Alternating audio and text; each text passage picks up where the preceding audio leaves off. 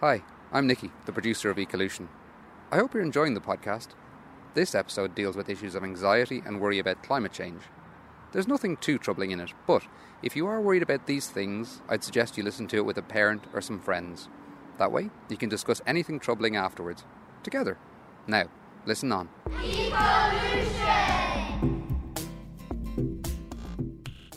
I'm not a born worrier. I'm someone who sees a problem and tries to work out how to solve it.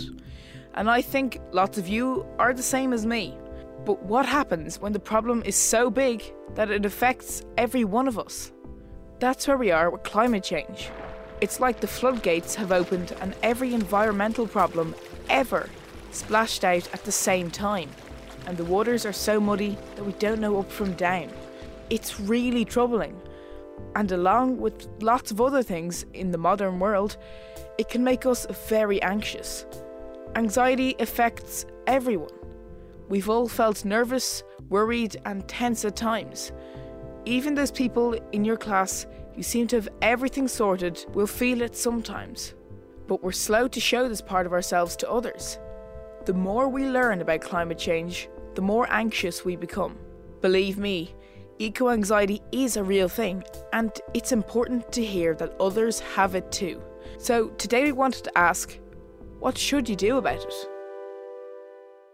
Catherine McCabe is someone who hears that question very often. Hi, I'm Catherine McCabe. I'm a social ecologist. I generally work as a facilitator, so I design programs for groups to help them come together and help them to design a new vision for the future and a strategy and to help them have better relationships. Catherine is a social ecologist. So, what's that? So, it's a discipline that instead of everything being like separate, so instead of like maths being separate to science or environment being separate to you, actually social ecology is a way of understanding the world that links up all those separate areas. So we're really interested in how social, so people, connect with ecology, place, and the environment, and what the relationship between those two things are.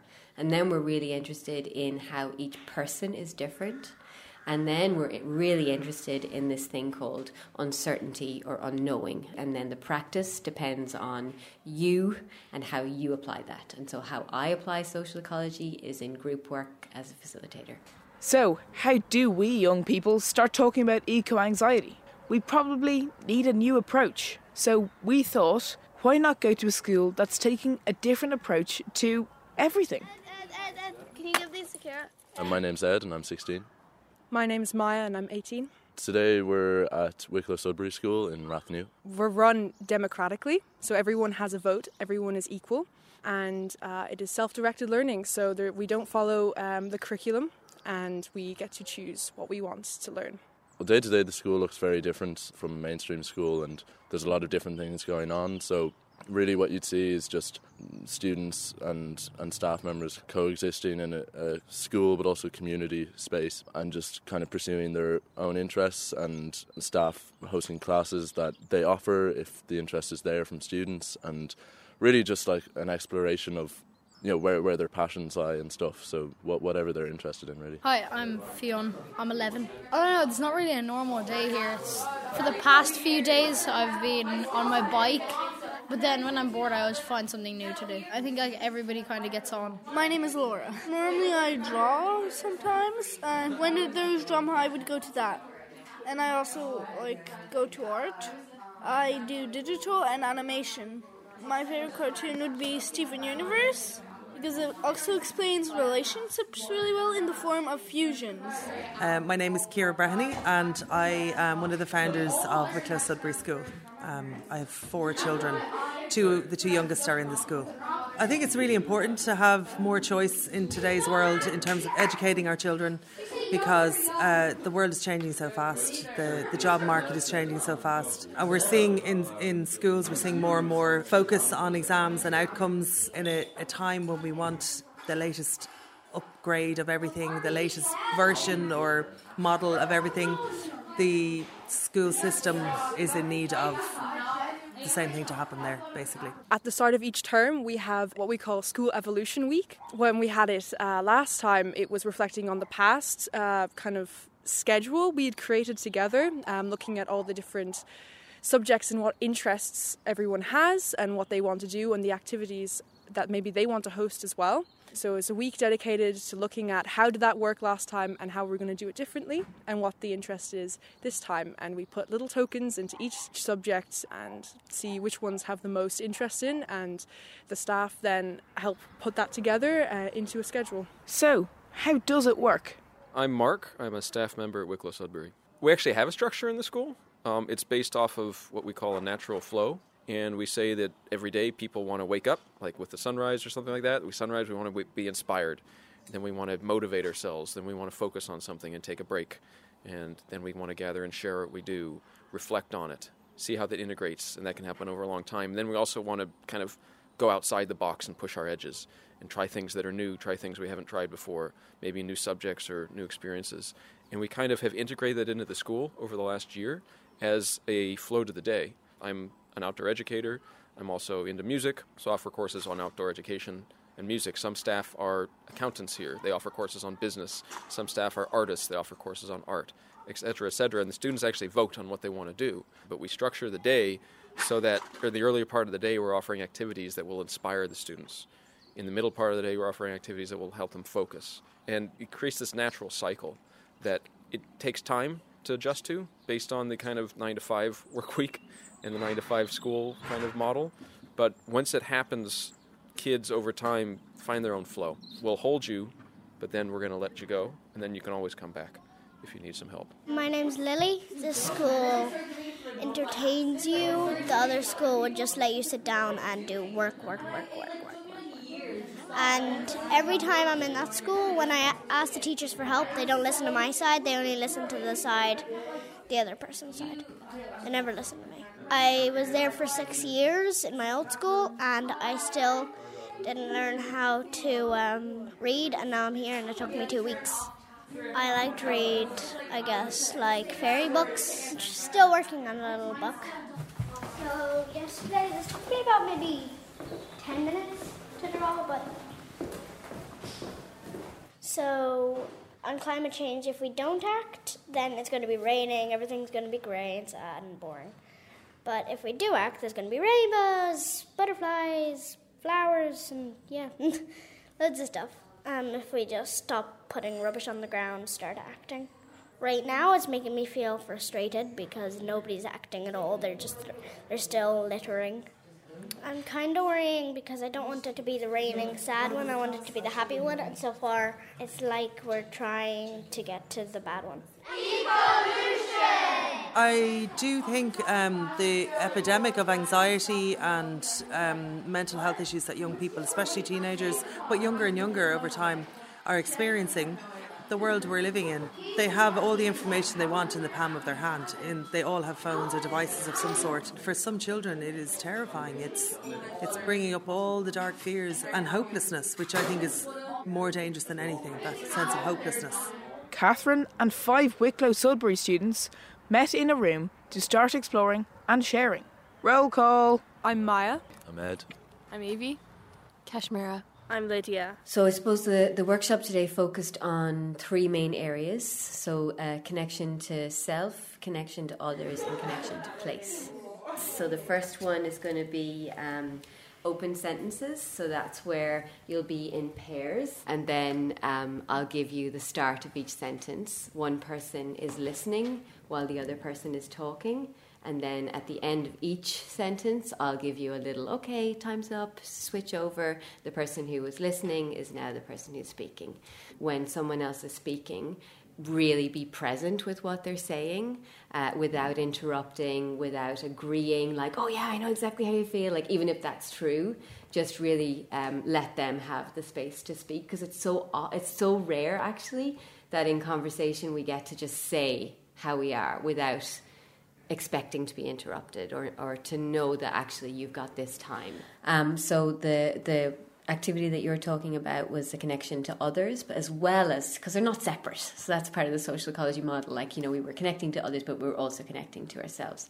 So in listening, in that like listening partnerships and open sentences, it gives people a chance to speak how they're feeling and speak what they're thinking without being interrupted and without anyone trying to fix it because I suppose underneath that is a, a, trust that people know how to get themselves out of a situation. I think the first question is to tell each other something that you feel love and excitement and passion about when you think about the world. I have like two parks right beside me, and because there's some kids that are just in an apartment and they don't get to go outside. A lot of connections of different people of just sending each other pictures of frogs sometimes. Like it's just like this work. Um, I feel the support that validated that it was okay to care. Think about whether or not it's a safe environment to bring anyone else in.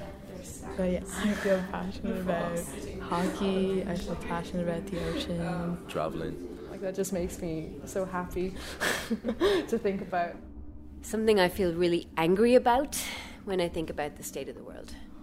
It's all connected. Um, equality and class as well. Squandered opportunity for change. I don't often allow myself to feel that kind of just like anger or, or rage that I, I, often see in like the climate activism stuff. You can't buy into this club and you can't be environmentally friendly. We don't have a voice as kids. They need it's either a smash bottle or our world. Why am I one of those people? Why don't I feel I have the confidence to be a, a leader? They know what they need. They know how they're feeling if they're just given the space and not like rescued or given advice too too soon. Um, and that will help them to listen to themselves more and know what's going on for them. And it's also the practice of holding space, like holding that like special conversation with somebody else, where it's like, "Hey, I'm, I'm listening to you." And I hear you, and what you're saying is important. And I think those things help people navigate their own life path, and so they get a better sense of who they are. Something I feel really sad about. This question is where I'm going to practice the half in, half out because I can feel the potential to connect with those feelings. There's a lot of places that I will never get to see, or people will never get to see. The air is going to be so dirty, we're going to have to wear those masks. My real want or a desire to have kids in the future. If we can't give it water and food, it's just gonna not live, and we're already doing that to animals. Just moving further and further towards like um, an age of kind of apathy. So, how I would see vulnerability is uh, to remind myself that it's okay to be me. It's okay to show other people all the things that make me even the things that people say, you know, you shouldn't feel sad or you shouldn't feel angry or, you know, you shouldn't be upset about such a silly thing as a cut down tree. That's part of becoming yourself, is to realize that those things are part of who you are. And sometimes it's not safe to show other people those things, but sometimes it's just uncomfortable, but it is safe. And so I think learning the difference between not safe and not comfortable has been really important to me. Because it is uncomfortable like to be honest with somebody about how you see things or how you feel about things. That can be uncomfortable. And we need to learn how to be in our everyday lives while we hold all of that. Because that is what we're doing right? We're holding all of that anger and sadness and uncertainty and all the love and passion and hopes and all the things that we want to be and do and see those things are, are all true. You know, when we're in school and when we grow up in the world, we're taught that everything is knowable and that you should find out about that and there's going to be an answer. And when the older you get, the more you realize that that's just not the way the world works, that there's so much uncertainty. And, you know, even being an adult, you're making it up as you go along. You know, you're just feeling your way forward and letting the future meet you where you are. It's okay not to know. And it's actually really valuable because when we you know, really accept the truth of not knowing. I just don't know. Then we can allow for creativity and surprises to happen, and we don't have to be so rigid in our predictions about who we should be or how we should be or what the world should be. And it actually lets things happen and lets us learn how to let things happen. And that's what I like about it. Evolution! I think we might go outside into the sunshine and do an activity there. And then you came out in front of me, I was like, oh, no. This area? We have to remember, I think, that it's okay to be joyous and it's okay to enjoy and it's really important to actually find beauty where you can and to find laughter where you can and to find those connections wherever they are. So yeah, you know, it's okay to be full of everything, including the suffering and the pain and the anxiety and the joy and the pleasure and the laughter.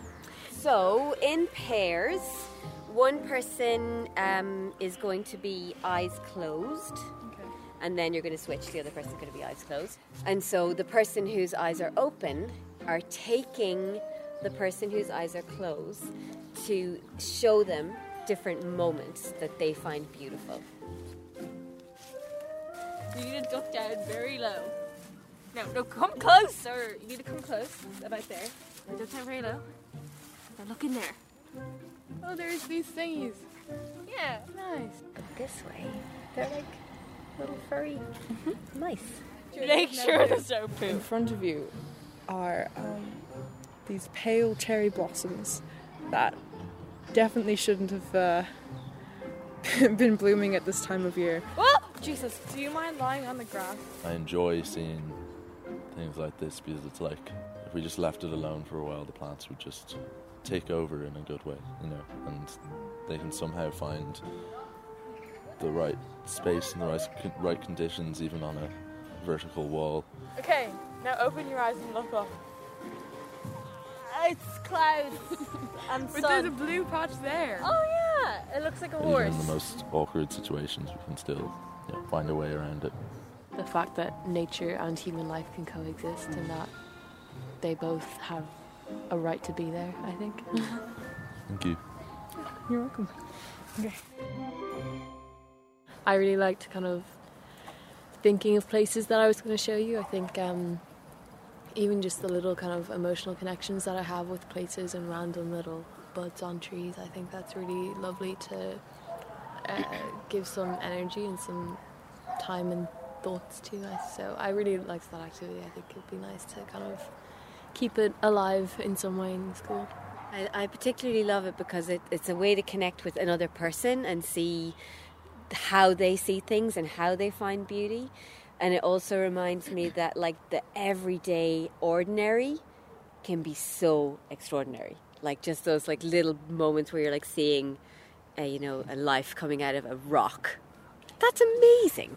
Why are sessions like this one necessary? The story that we live in tells us that we're separate from the world and that we have to, you know, make more stuff and buy more stuff um, in order to have value. And I think until we recognize that that story is creating the way that we relate to each other and the way we relate to ourselves and the way we relate to the environment, then it doesn't change. We just keep thinking, well, I'll be happy when. I'll be happy when I earn more money or when I finish school or when, you know, I meet the person that I'm going to fall in love with or whatever it is that we think is going to bring us fulfillment and happiness. And I think that that's something that has to change because it's driving this mass capitalist system that's actually pushing the planet to the brink of capacity to support its own health. Maybe we need a complete reframe of all the way that we do things to really bring that unknown, bring that creativity, bring that uncertainty, and allow that to inform what is it that we really need. Uh, we've come back inside.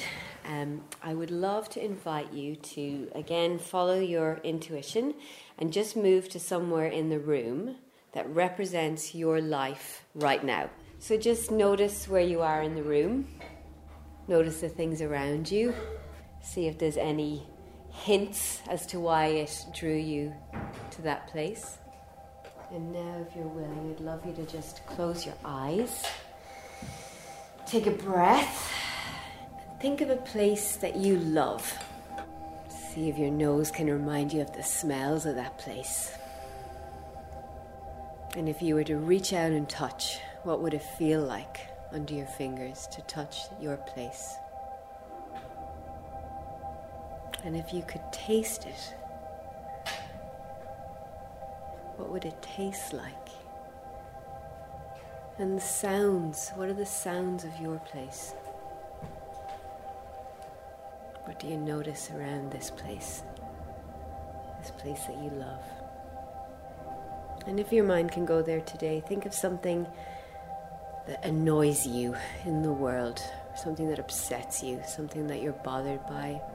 And notice if you can see that thing represented in the landscape in some way. Both of them together the place you love and the thing that you are bothered by. So, for one moment now, imagine you're a bird flying above your place. You're a bird that's filled with all the love and passion and care, all the excitement and curiosity. And as you're floating up there, looking down at your place, the energy of that thing that annoys you is up there with you. But somehow you manage to dance with it. Somehow you manage to be there with the thing that's annoying you, floating above your place, dancing on the wing, flying through the sky, and the energy of that annoying thing is right there. But it's okay, you found some way to work with it. You found some way to be with the thing that annoys you.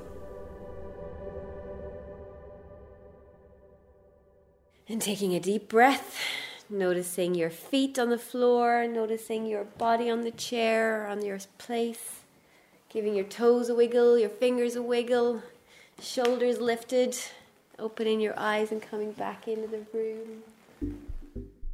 It really kind of opened my eyes a little bit and just really nice to go outside and just connect with the nature and then like just sit and think of my childhood. It's like a second home to me. It was just really nice to just think of those like moments and times when I was like really happy. It's really useful to kind of think about these things in a really deliberate way and uh, with that kind of structure to make sure that it has that kind of note of positivity rather than just kind of branching off into sort of desperate thinking and uh, hopeless thinking. I think it's nice to, yeah, just reflect in that way. So thank you. Being able to connect with people one on one, but also connecting with then with yourself and with the outdoors. Uh, it really brings a, a, really nice reflective kind of spin on it rather than just being like all this doom and gloom and all this like just get into it uh, but more of a reflective kind of something within yourself and being able to share that with others as well. Just really appreciate it thank you. My mind feels very like full in a good way. Um, but my belly's hungry. Me too. I'm totally ready for food. It's impossible to express how grateful we are that Catherine and the group let us go along with them. Thanks so much. Thanks also to Wicklow Sudbury School for letting us see how they work. I know every single kid listening could get on board with this kind of school. I'm a big believer in the importance of context, like how the environment, the place that we're in, the time that we're in, shapes who we are. And I think there's no better place to demonstrate that than where we're sitting today. And you can see that this context of really supporting people to not be in competition, they're not having to perform a version of themselves for somebody else's value. There's a saying that I heard that got me into ecology when I studied it at UC Berkeley was the world isn't going to be saved by scientists and thinkers, it's going to be saved by the artists. And it really struck me that maybe we need a bit more focus on right brain thinking, maybe we need a bit more focus on like really pushing the edges and thinking outside the box. And it's been said a lot that some of the technologies that might help us in the future haven't even been invented yet. And they haven't been invented yet, possibly because people haven't been able to think that far, to have the space and the freedom to just push their creativity and to play.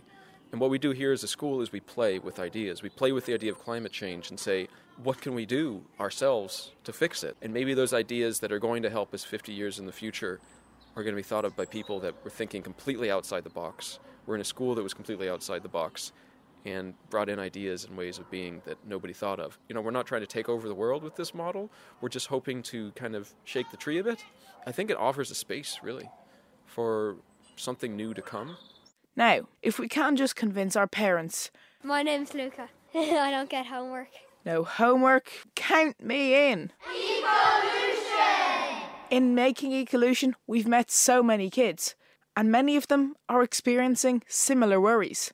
The first thing I would do is to remind yourself that what you're feeling is totally okay, that you're entitled to feel sad and worried about the world. The second thing I'd remind you of is that it's not your responsibility. You're eight years of age. It is not your responsibility to fix the world. It's not your responsibility to save the world. That you need to be you and have a beautiful life and not deny how you're feeling. So it's okay to be sad and it's okay to know it's not your responsibility. And if you want to do something, you can allow yourself to feel sad, have a cry if you want to. Ideally, have a cry with somebody who's able to listen to your feelings. Like if it's a friend, you can say something like, I'm feeling really sad today. Is there any chance you would sit with me while I feel those feelings? Or if you have a parent or a carer, ask them to sit and listen to you and ask them not to interrupt. Ask them not to fix it. Ask them not to give you advice. Just say, I really want to just be sad about the state of the world right now. Another thing you could do if you don't want to feel sad anymore, like if you want to take a break from those feelings of worry and sadness, is go outside and remember what you love about the world. Take a breath in, you know, stand in the rain, put your wellies on and go for a walk in the woods. Like, really just connect with where you are and what you love about it and the adventures of place, because that's really important that you actually allow yourself to be a kid and be in love with the world. And then, thirdly, I would say, as much as possible, find other people that are also feeling similar to you. So join like an eco club or you know the the Student Climate Action Network or Extinction Rebellion or any of those groups that are really there to say we need each other and change happens best when we come together. So if you want to get active, do what you can in your own personal life to reduce your ecological footprint and your impact and get together with people so that it's fun and so that you can bring your creativity through it and so that you can get support and give support. Catherine runs Eco Warriors workshops on a regular basis. These are workshops for parents and kids coming to grips with eco anxiety. Watch out for them. But if you are ever worried, the number one thing to do is to know that it's okay and that you should talk about it. Find people who feel the same way. Sharing our problems lets more people help find a solution. And more importantly, knowing others feel the same way makes everybody feel a lot better.